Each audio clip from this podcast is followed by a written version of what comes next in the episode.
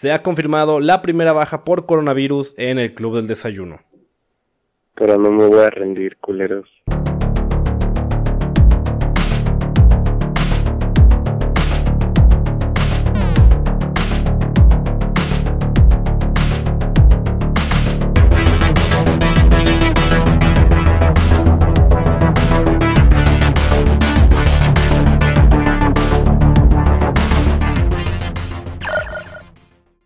Bienvenidos al Club del Desayuno, el podcast donde cada semana hablamos pues de historias sobre lo maravilloso que es la cultura popular y qué es la cultura popular, pues todo aquello que involucre pues esas cosas que nos hacen sonreír, videojuegos, películas, cómics, música, todo, todo, todo lo bonito de la vida.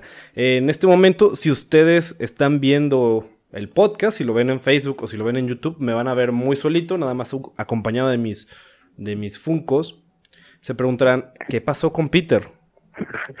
Peter, ¿desde dónde nos hablas?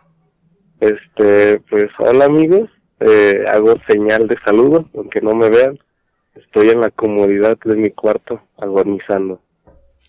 Así es, Peter está sufriendo de coronavirus o tal vez bronquitis, cualquiera de las dos. Eh, pero pues el show tiene que continuar y pues Aquí estamos grabando podcast. Peter está desde eh, vía telefónica, no estará físicamente, pero espiritualmente aquí anda el Peter. Espiritualmente mi alma dejó mi cuerpo, güey.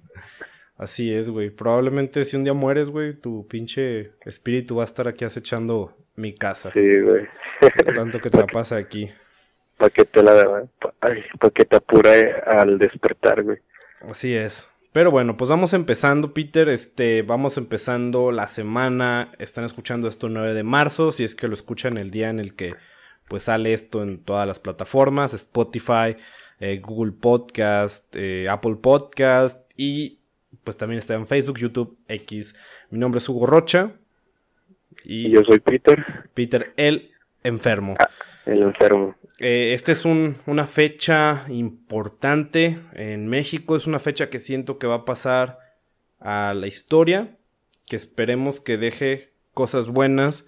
Sabemos que este lunes, el, día que se estrena el episodio, no nos estén escuchando mujeres y pues entendemos muy bien el por qué, ¿no? Este movimiento nacional me parece demasiado, demasiado importante. Eh, quiero que, pues quiero decir a los hombres que nos escuchan que yo tengo la esperanza o la idea de que la gente que nos escucha pues es gente pues de bien, ¿no? Pero espero que este día nos sirva como reflexión, que miren a su lado, en su trabajo, en la escuela, en su casa, donde quiera que estén, y noten de verdad esta ausencia de mujeres, porque eh, por esta ocasión desaparecen solo un día, pero tristemente hay personas que, bueno, no, hay mujeres que de verdad desaparecen para no volver, ¿no? Es algo muy fuerte. Realmente espero que no no vivamos más en estas situaciones y que juntos podamos hacer un cambio, ¿no? Eh, de verdad tienen pues todo nuestro apoyo y admiración por esta valentía de todo lo que han estado haciendo. Quería nada más dejar eso en claro y este pues no sé. No, no sé, Peter, si tú quieres decir algo antes de ya empezar con esto. Este, bueno, pues lo, lo que tengo que decir es que se haga lo que se tenga que hacer y y pues qué qué chido que se esté haciendo esto pues porque la, la situación ya es bastante culera. Entonces pues ánimo para que las cosas cambien. Así es. Eh, esta iniciativa es por parte de ellas pero a nosotros los vatos que nos toca hacer pues cerrarnos el hocico no andar mm, burlándonos de movimientos y cosas así. Eh, reflexionar como ya les digo pero más importante o bueno, lo más importante es que realmente pues cambiemos, ¿no?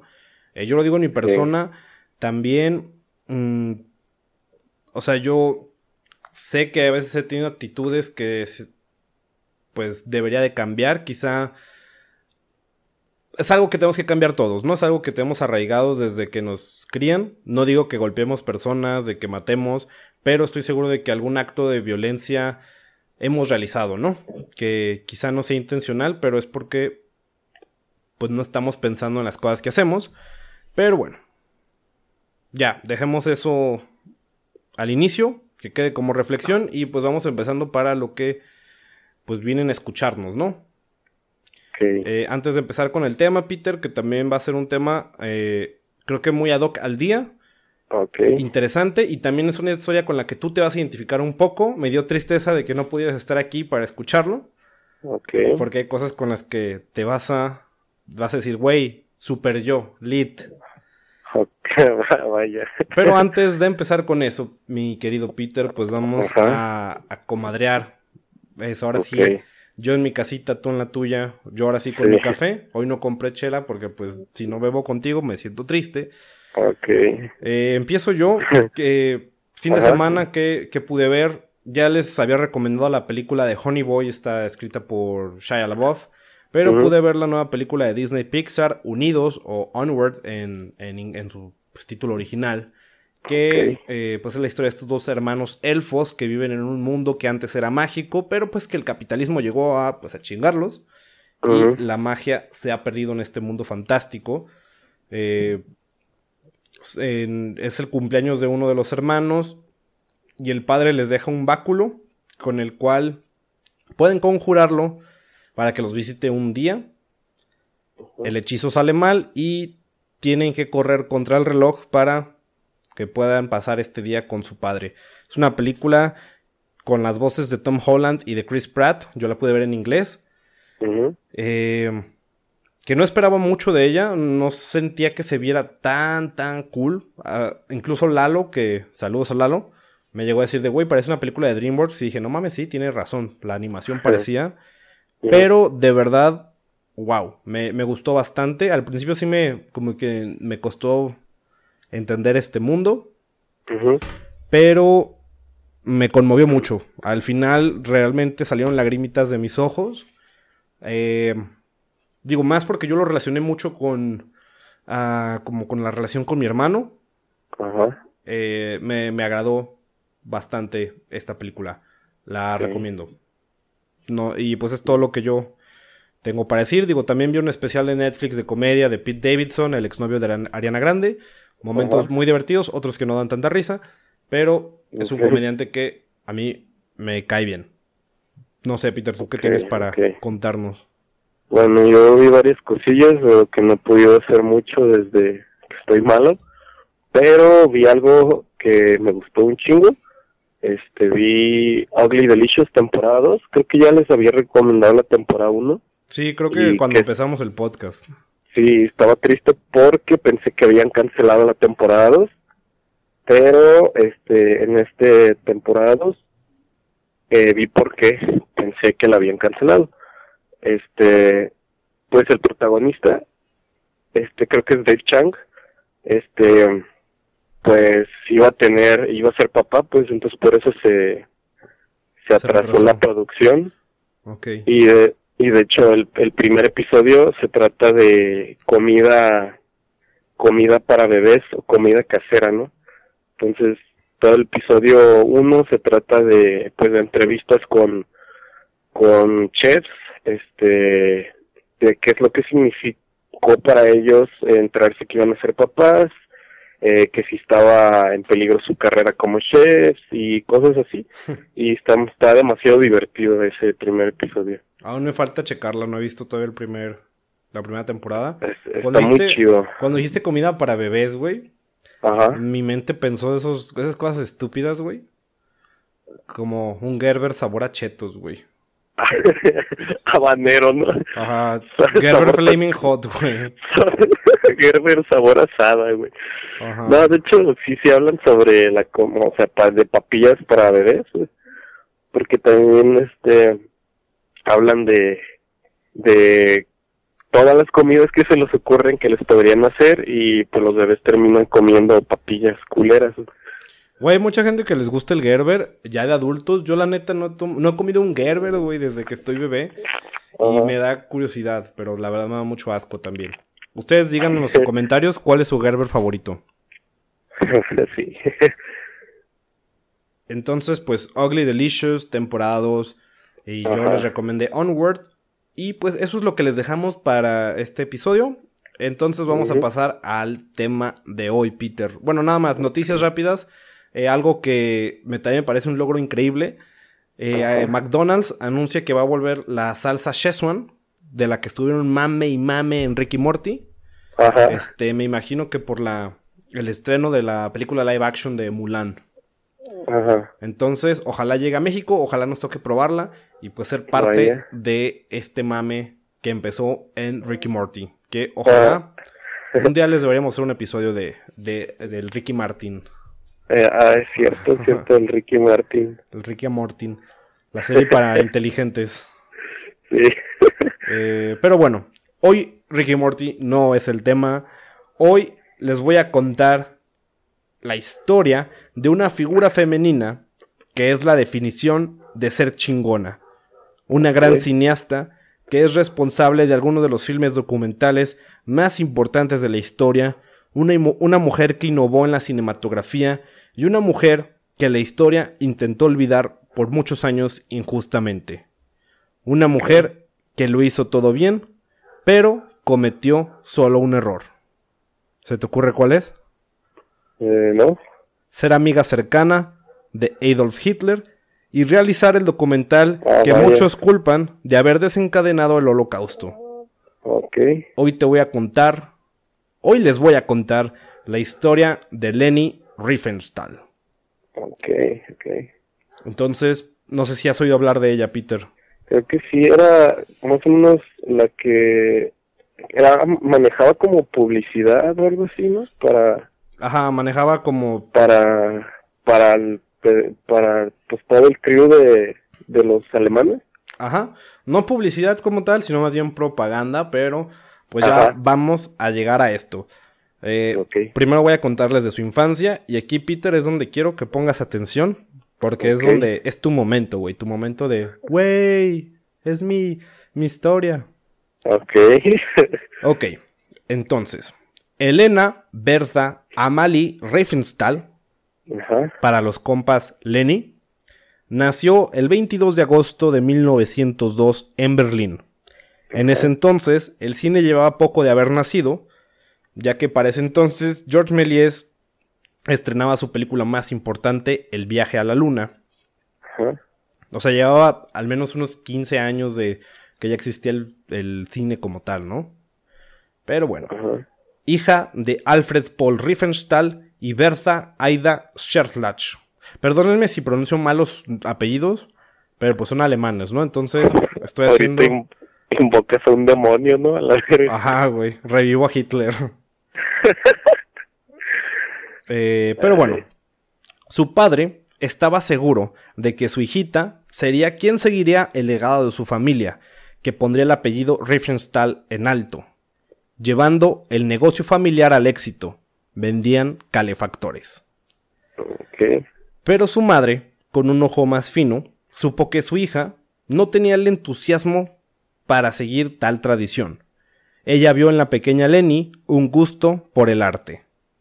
Algo que de verdad le apasionaba, ya que a sus cuatro años ya pintaba y escribía poesía. De güey, ¿cómo vergas a los cuatro años ya escribes poesía? Vaya. Güey, yo, a los, cuatro años creo que apenas sabía escribir mi nombre, güey. No. Sí, yo, lo de los dibujos sí, pero de escribir, no mames, no, güey. Aún no sé escribir, güey. pero bueno, eso no era todo. La Lenny no estaba peleada con el deporte, ya que también destacó mucho en equipos de natación y atletismo en su niñez.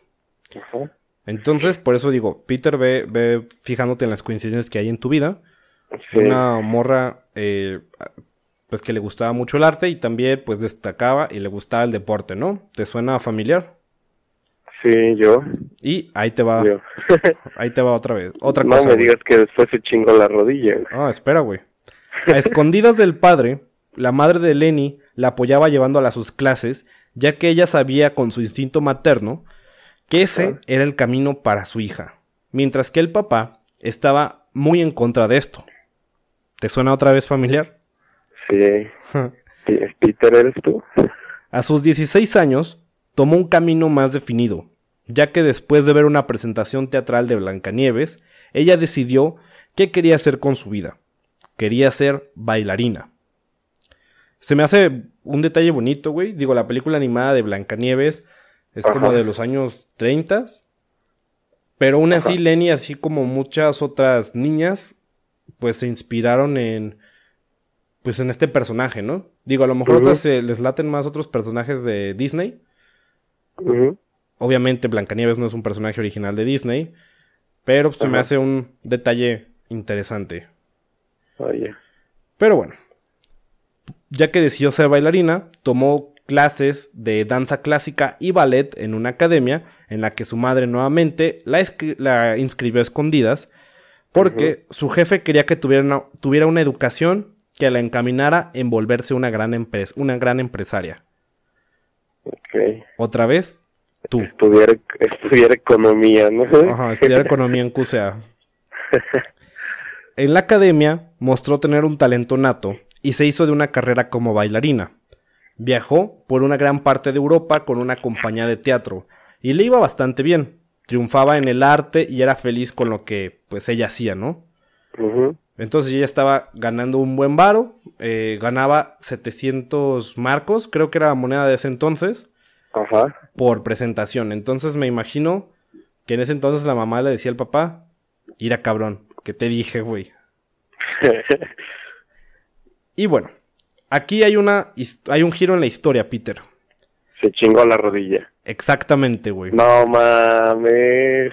Lenny pudo haber sido la mejor bailarina del mundo, pero sí, güey, se chingó la rodilla. Se chingó la rodilla. Por lo que su carrera como bailarina se veía amenazada con terminar prematuramente, por lo que tuvo que empezar a ir a terapias de rehabilitación y pues esperar lo mejor. Pero cuando Dios cierra una puerta, abre una ventana y un día que salía de su cita con el doctor, su mirada se encontró con algo que le llamó la atención. Ajá. El póster de una película llamada La montaña del destino. Y con ello, Lenny efectivamente había encontrado su destino, el cine. Supo en ese entonces que tenía que ser actriz. La montaña del destino era una película sobre montañas y a partir de este punto, este, te vas a dar cuenta de que en Alemania era muy popular este género, güey. Como que les mamaban las películas sobre montañas. Ajá. No sé, güey. Como que ver gente escalando montañas les parecía sexy, güey, o algo. Vaya. este. Ok. Entonces, en 1925, a solo 22 años de edad, tenía su primera aparición en la gran pantalla con un papel de soporte en la película Ways to Strength and Beauty. En español, Los caminos hacia la fuerza y la belleza. Ay, los caminos hacia la montaña. No, espérate, güey. Las montañas van a aparecer mucho en cualquier momento. Y solo un año después, Lenny había escalado la montaña hacia el estrellato, donde tendría su primer papel protagónico en la película La montaña sagrada. Nuevamente, una película sobre montañas. Sí, güey. bueno, yo tengo una historia chistosa. Eh, tengo, tengo el libro, güey, la, la montaña sagrada. Este, no sé si, bueno, la traducción, pero la que yo tengo es la montaña mágica, güey. Y también tiene que ver con la Primera Guerra Mundial. No sé si es el mismo. Podría ser, güey. No, no, no estoy muy seguro, pero podríamos investigarlo. Sí, pero no me acordé de eso porque un día vi la película y el día siguiente salí y me encontré con el libro y lo compré. ¿Ves, güey? El destino te está diciendo como que... Laney y tú tienen un pedo... Sí, güey. Pon atención, güey, porque luego su historia se pone bien loca. No, güey. Entonces me voy, me voy a ir a hacer castings para actuar, güey. No, güey, espérate lo que viene después, güey. Pero bueno, la carrera de Lenny siguió en ascenso con la comedia El Gran Salto en 1927 un drama, El destino de la casa Habsburg, en 1928, y El blanco infierno de Pitts Palou en 1929, que sí era una película sobre montañas otra vez. Para 1930 protagonizaría Tormenta sobre Mont Blanc, otra película de montañas. Vaya. y para 1931 aparecería en El éxtasis blanco, que uno podría creer que es sobre drogas, güey. Pero es sobre nieve de las montañas. Efectivamente, güey, es una película sobre montañas. Vaya. para 1932, Lenny aplicó la de si quieres que algo salga bien, hazlo, tú, mismo. Y así fue como produjo, dirigió y estelarizó su primera película, La Luz Azul. Que sí, era una película sobre montañas. Además, hizo todo esto mientras se grababa, se grababa otra película que era una coproducción estadounidense y alemana llamada SOS Iceberg. SOS eh, Iceberg también. Que como dato curioso e innecesario, esta película, de esta película se grabaron dos versiones, una en inglés y otra en alemán, con cast totalmente distintos, pero era la misma historia, güey. Entonces, pues podemos darnos cuenta que pues la vida artística de Lenny iba en ascenso. De, pues de tanto escalar montañas, güey, algo tenía que salir, ¿no? Que hasta la fecha no entiendo, güey. ¿Qué pedo con las montañas? Sí, güey, qué pedo con las montañas, Si ahorita nos quejamos de que, güey, tantas películas de superhéroes. En los años 30 las montañas era lo que rifaban, güey. Sí, güey. Eran como los Avengers de... De su época, güey. De no mames, güey, van a subir la cordillera de los Andes, güey. El Nevado de Colima, la película. Ándale, la, la versión mexicana, güey. Ajá. Pero bueno, ese mismo año, en 1932, es donde nuestra historia cambia para siempre. Lenny acudió a un mitin del Partido Nacional Socialista donde Adolf Hitler hablaba para miles de personas. Y como sabemos, nuestro nazi bigotón favorito tenía una lengua de plata, una capacidad de expresarse que conmovió a un país dirigiéndolos tristemente a la guerra moderna más grande de la historia, donde se perdieron millones de vidas, sin contar el terror y sufrimiento que vivieron las personas que sobrevivieron. Y nuestra querida Lenny quedó encantada, maravillada por el speech de Adolf, donde ella misma sintió que en medio de la euforia, que el suelo se abría. Así literalmente lo describe ella. Y es así como Riefenstahl movería sus contactos para poder conocer al Salvador alemán. Adolf y Lenny se conocen ese mismo año. Y cuando Lenny expresa su admiración por el hombre del bigote más sexy de los años 30, es sorprendida cuando Adolf le dice, al contrario, yo te admiro muchísimo. Adolf era fan de la querida Lenny, ya que este güey le había encantado la película de la luz azul. Y él veía el increíble talento que había dentro de Riefenstahl, algo que iba a saber usar a su favor. Así es como nace una amistad tremendamente peculiar. Y hay fuentes que dicen que Adolf tenía un interés romántico por Lenny, y otras dicen que no realmente, sino que sí había una fuerte admiración por, por ella, ¿no? Pero, pero sí hubo una amistad. O sea, y no digo de que nada más se conocían, güey. Hubo una amistad entre Lenny y Adolf Hitler. Okay. Para que tengas cuidado con quién te juntas, güey. Ahorita que estás como siguiendo los pasos de. Sí, güey, no Lenny. Pero bueno. E, esta relación o esta admiración y atracción que pudo haber o no tenido Adolf Hitler, hay que mencionar que Lenny era una mujer pues bastante guapa. Y ella representaba la idea de la mujer aria alemana que quería Hitler, porque era atractiva, inteligente, talentosa, atlética, era blanca y no era judía. Lo más importante, no era blanca, güey. Y aparte heterosexual, güey. O sea, era la chica de los sueños de Hitler, güey. Hitler, güey. La relación de Hitler y Lenny continuaría cuando él le ofrece dirigir una película de propaganda nazi del meeting que se realizaría en Nuremberg en 1933, con poco tiempo de anticipación para prepararse, Lenny aceptó el empleo porque es una mujer chingona y sacó el jale adelante. Y así es como en diciembre de 1933, Lenny Riefenstahl dejaría las películas de montañas para estrenar la primera parte de una trilogía de propaganda nazi, La Victoria de la Fe. En este documental de una hora, Lenny retrató este mitin de inicio a fin. Presentando en orden cronológico, sin voiceovers, se mostraba el discurso de Hitler, toda la ceremonia y la cercanía que tenía con Ernst, Ernst Röhm. Nuevamente, dudo mucho que esté pronunciando esto bien, pero creo que así es.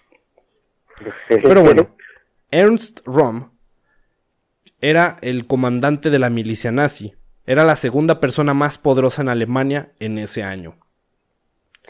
Y a pesar de que esta película fue un éxito, también fue destruida casi en su totalidad cuando se quemaron todas las copias por órdenes del mismo Hitler.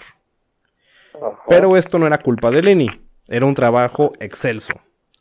El motivo de esta orden fue debido a que un año después, en 1934, ocurriría la Noche de los Cuchillos Largos, que suena como cualquier noche en Santa Chila, ¿no? Ajá, güey. Donde Hitler manda asesinar a Rom y a sus tenientes por traición. Imagino que la destrucción de esta película fue debida a que pues Hitler no quería que quedaran como vestigios o pruebas de que había una relación entre él y, y este güey que lo traiciona, ¿no? Ajá. Pero bueno, si te estabas agüitando por Lenny, no te preocupes, porque Hitler le dijo, güey, está muy perra tu película, así la felicito y todo el pedo. Incluso hay una fotografía donde el vato le está dando un ramo de flores en el estreno de la película. Ajá. O sea, el, el Hitler era romántico, güey, era un perro romántico. Ajá, pinche Hitler, güey. Yo me dices Hitler y me imagino haciendo sus pinches corajes, güey, gritando. ¡Nay, nay, nay, No, güey, tenía, tenía su corazoncito el Hitler, güey. No. O sea, era buen pedo cuando quería, güey. Bueno, si no eras judío. Así no Ni era lo judío o negro, güey. Ajá, o homosexual, güey. Cualquier minoría no. No mames. O sea, si tú eras ario, güey, ya le caías bien a Hitler. Pero bueno, sigamos. Como ya te mencionaba, la relación de Riefenstahl-Hitler no acabaría aquí. La victoria de la fe era solo la primera parte de una trilogía, y así es como en 1935 Lenny hace lo que muchos consideran su obra maestra, una película que algunos hacen responsables por el apoyo al nazismo, una muestra del impacto que puede tener una película en el mundo real y una película que le ocasionaría tremendos problemas en el futuro. Ok. Algo de lo que ella no tenía ni la más remota idea que iba a suceder. Te estoy hablando del triunfo de la voluntad. Y esta película era muy similar a La Victoria de la Fe, ya que era la documentación también de cuatro días del meeting de Nuremberg, pero ahora de 1935. Esta película fue producida, dirigida, escrita y editada por Riefenstahl, quien presentó con bellos planos las palabras de alguien que pasaría de ser la salvación de Alemania a convertirse en la persona más repudiada de la historia. Lenny utilizó cámaras en movimiento, tomas aéreas, el uso de telefotos y un uso increíble de la música para retratar los poderosos discursos de Adolf Hitler, donde enamoró con la idea de una Alemania que volvería al gran poder y de cómo Hitler sería el líder que encaminaría, que encaminaría al país hacia la gloria. Ok. Entonces, por eso mucha gente le tira mucha caca a Lenin, ¿no? De que por culpa de este documental mucha gente simpatizó con la ideología nazi y pues termina mal, ¿no? Perdón por eso, probablemente ya tenga bronquitis también. Gracias, güey. Chale. De nada. Vuelo pronto. Pero bueno. Eh, ok, igual en 1935, Lenny produce, escribe y dirige y edita un tercer documental que era el cierre de esta trilogía, que ahora era un corto, era de media hora, pero se llamaba Día de la Libertad, Nuestras Fuerzas Armadas, que sí nuevamente habla sobre este mismo meeting de Nuremberg, Pero como el título lo indica, se centra más como en la milicia alemana. Entonces, sigamos con esta historia. Para 1936 se celebraban los Juegos Olímpicos en Berlín, uno de los Juegos Olímpicos más históricos por el contexto social en el que se encontraban, además de que los, pues además de los siguientes datos interesantes. Número uno, fueron los primeros Juegos Olímpicos donde se implementó el que la llama olímpica saliera de Atenas. Y también fueron los primeros Juegos Olímpicos en la historia en ser televisados. Hitler. Perdón, ¿y qué ibas a decir?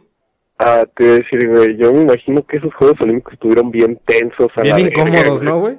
Sí, güey. Güey, verga, güey. Y, tienes, güey, y tienes toda la razón. Ahí te da por qué. Hitler aprovechó este evento como más propaganda para su ideología, asegurando que sería la muestra de la nueva Alemania, dominando en el medallero. Y así fue. Ganaron un total de 89 medallas, de las cuales 33 eran de oro, 26 de plata y 30 de bronce, teniendo el primer lugar del medallero. Entonces, pues. bajo, la, bajo la lógica de Hitler era, era, para decirle al mundo de que, ¿sabes qué, güey? La raza aria es la más poderosa de la historia. Sin embargo, la visión de una raza superior no se logró.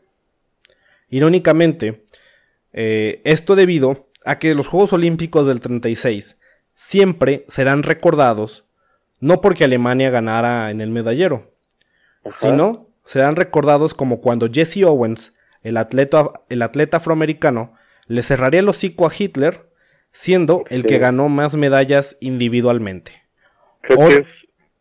¿Perdón? Eh, era, un corredor, ¿verdad? Ajá. Ganó oro en los 100 metros planos, 200 metros planos, salto de longitud y también en las carreras de relevos de 100 metros. Ajá, pues que no es donde, donde, bueno, creo que se hizo la primera seña de el puño arriba de poder negro. Así es, güey.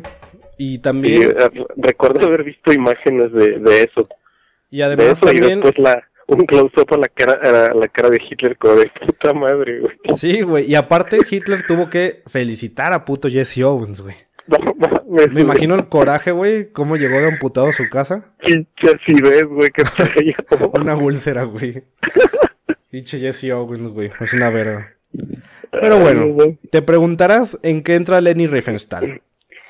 Pues aquí, eh, aquí es donde ella produciría, dirigiría y editaría su otra obra maestra, la que hoy en día es la única que la gente todavía recuerda con algo de cariño, y fue un documental llamado Olimpia, que se estrenaría hasta 1938, donde Lenny eh, documenta todo lo sucedido en estos Juegos Olímpicos, nuevamente innovando el lenguaje audiovisual, usando travelings para capturar las competencias de carreras.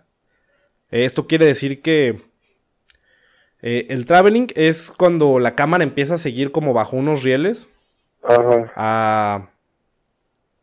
Pues a los corredores, ¿no? Eh, pero bueno, también colocó cámaras en donde pudo. En las gradas, en el campo, en el cielo. Eh, debajo de las zanjas en las competencias de salto con longitud. E innovó la fotografía con. Perdón, innovó con la fotografía debajo del agua donde los camarógrafos seguían los eventos de natación, saltando junto con los atletas y entrando, pues, en la alberca. Vaya, eso no era como contraproducente, güey. Pues ella lo logró, güey. ¿Cómo? Solo ella sabe, güey, porque era una verdad. Y bueno, eso fue Olimpia y los Juegos Olímpicos del 36. Y como side note, ¿cómo nos fue a México en estos Juegos Olímpicos? Con tres medallas de bronce, nos situaríamos en el lugar 28 del medallero. Una se la ganó Fidel Ortiz, alias el Fidelón, en la competencia de boxeo. Y aunque no lo creas, también las selecciones de básquetbol y de polo también conseguirían el tercer lugar de sus categorías. Vaya. Ok, güey, ¿cómo ganaron en básquetbol? Es lo que no entiendo, güey. Si el mexicano es chaparrito por excelencia, güey, más en los años 30. no sé.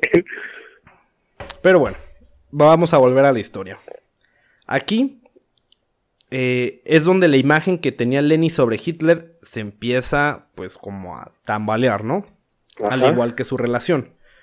La Segunda Guerra Mundial estalla el primero de septiembre de 1939 y Lenny en ese entonces fue como corresponsal de guerra a Polonia y uniformada junto con una pistola y su cámara fue a retratar los horrores de una guerra que estaba por comenzar. Según sus memorias, le tocó presenciar como 30 civiles polacos fueron ejecutados por el ejército alemán. Ella intentó detenerlos, pero un oficial, oficial alemán, la amenazó a punta de pistola con que la asesinaría si volvía a intervenir. En ese entonces, Lenin no se percató de que las víctimas eran personas judías.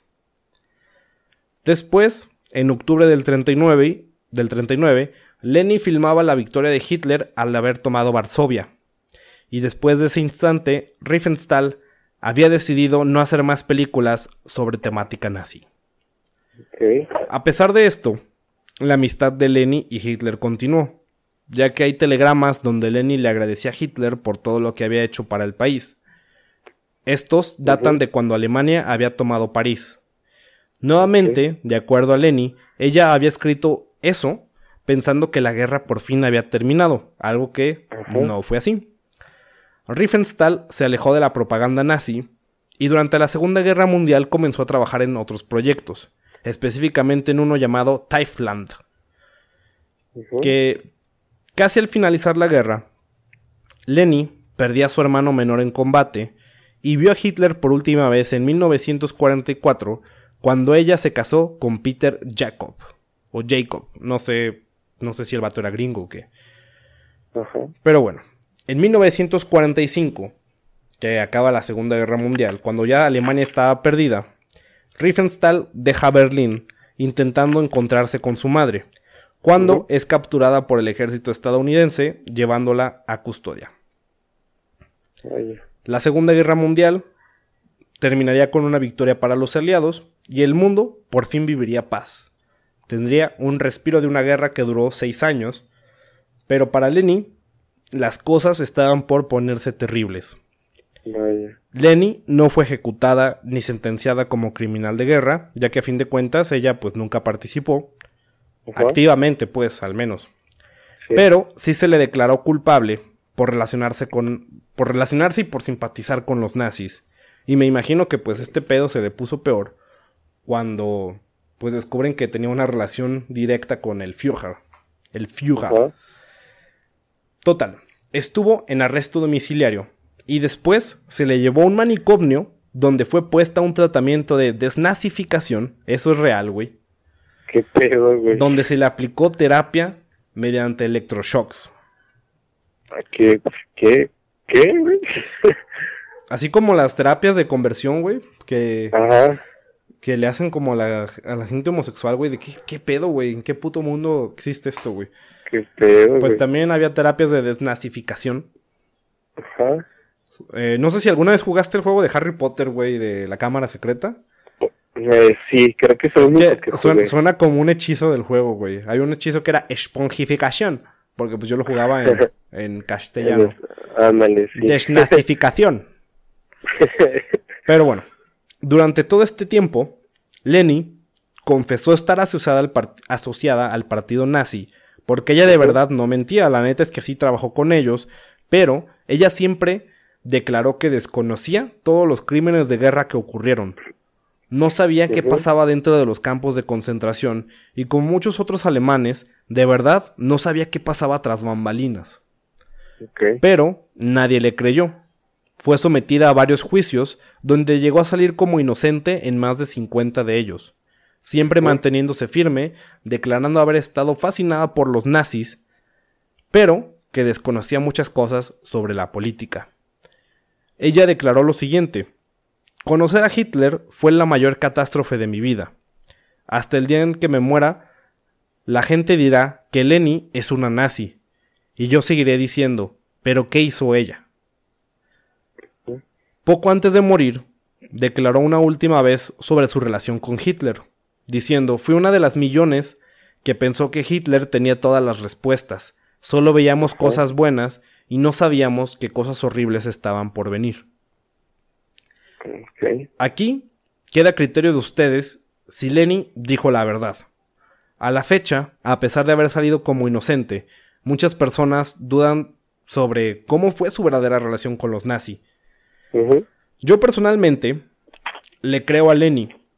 Creo que la gente puede creer cosas y después puede cambiar. Y muchas veces, pues somos pues engañados, ¿no? Nos mueven a base de mentiras. Que perdonen por politizar este podcast, que creo que ya lo hemos hecho mucho hoy. Pero mira nada más qué, qué pedo, güey, qué ha pasado con pues, nuestro país acá, con nuestro viejito presidente, cuarta transformación. Que pues también dividió al país, güey, y ahorita que ya está, pues, pues ya está en, en función, pues mucha gente también ya no cree mucho en él. Que no, no quiere decir que tú puedes apoyar a AMLO, no hay pedo. Pero bueno. No, yo no lo apoyo a la verdad. No, no digo tú, güey, digo a quien nos escuche. Pero bueno, hay que seguir con esta historia, Peter. Dejemos aquí nuestra política. Que bueno. En fin, a pesar de quedar libre, la vida no volvió a ser tan fácil para Lenny, ya que muchos de sus trabajos que realizó durante la Segunda Guerra Mundial quedaron en custodia de los franceses y algunos fueron destruidos, y los que se le regresaron, cuando se le declaró culpable, habían, perdón, cuando se le declaró inocente, se los devolvieron dañados. Al igual, sus bienes fueron confiscados durante los juicios, y una vez que Lenny salió libre, no tenía nada. ¿Qué hizo después? Debido a que era tachada por toda Europa por haber sido simpatizante de los nazis, no tenía, nueva, no tenía oportunidades de producir nada nuevo. Lo único, que se lo único que se pudo hacer fue rescatar como se pudo el material que quedó de la película Typhland, que se pudo estrenar hasta 1954. Entonces, ya sin nada que hacer, Lenny viajó a África durante varios años para iniciar una carrera como fotógrafa documental, donde retrató la vida del pueblo de los Nuba, de quienes tomó bellas fotografías y publicó varios libros sobre ellos durante los años 70. En los noventas... Perdón, ¿ibas a decir algo? No, no, sigue. En los noventas lanzaron un documental sobre su vida titulado La maravillosa y horrible vida de Lenny Riefenstahl.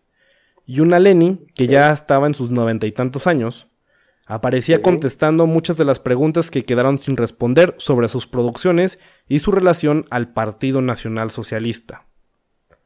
A la fecha, esa es prácticamente la única película que se ha hecho sobre Lenny, ya que muchas películas biográficas se han intentado hacer, pero ninguna ha llegado a, ninguna ha llegado a ser aprobada. Muchos dicen que es debido a su reputación. Mucha gente sigue asociándola con el nazismo y muchos productores judíos, que son quienes dirigen Hollywood, pues no le tienen mucho cariño. Y los que se han aventurado en querer hacer algo, como Steven Soderbergh, en algún momento él planeó hacer una película sobre su vida, decidieron no hacerlo por el riesgo económico que esto representaba. Y es así como Hollywood ha intentado dejar en el olvido a esta gran mujer.